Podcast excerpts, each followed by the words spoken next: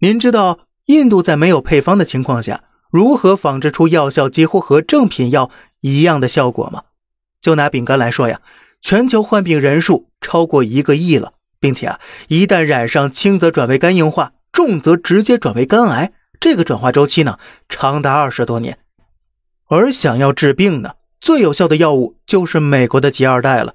可是这个药啊，那真的是太贵了。单单一个疗程就需要花费六十多万人民币呀！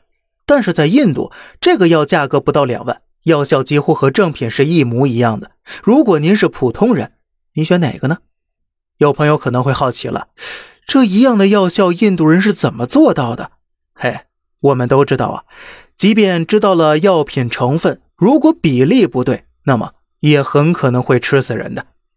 根据相关数据显示，截至二零一七年。印度因为药物实验事故而死去的人数将近五千人，还有两万人因试药身体出现了不同程度的后遗症。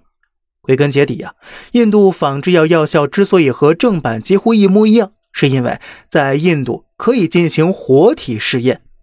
除此之外，还有以下两个方面：第一，是因为印度人口众多，印度的穷人更多，这部分人呢。不像咱们有机会接受更多的教育，没啥文化呀。而且啊，也因为穷，只要给他们一点钱，也就见钱答应下来了。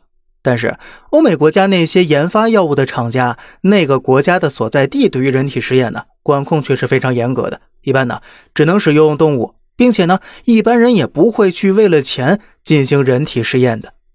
第二个，基因丰富，印度的种族基因呢，那是相当丰富的，有黄种人。白种人以及黑种人，对于新药的测试啊，那是真的有很大帮助的。